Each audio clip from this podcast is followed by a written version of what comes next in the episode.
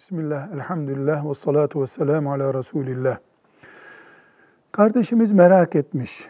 Peygamber Efendimiz sallallahu aleyhi ve sellem ve ashab-ı kiram Allah onlardan razı olsun. Tatil yapmışlar mıydı? Bireysel veya ailece. Cevap olarak diyoruz ki bizim kullandığımız anlamda arabana eşyalarını dolduruyorsun, uçak bileti alıyorsun, filan yere tatile gidiyorsun. Bu ashab-ı kiramın literatüründe yok.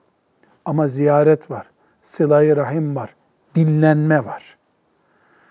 Dolayısıyla bir Müslüman ashab-ı kiramın döneminde tatil yoktu. Bizimki de bid'attır demez. Neden? E, gezin, seyahat edin diye Kur'an-ı Kerim söylüyor. Ashab-ı kiram seyahate gittiler. Bir arkadaşlarını ziyareti için Medine'den Taif'e geldiler. Taif'ten Şam'a gittiler.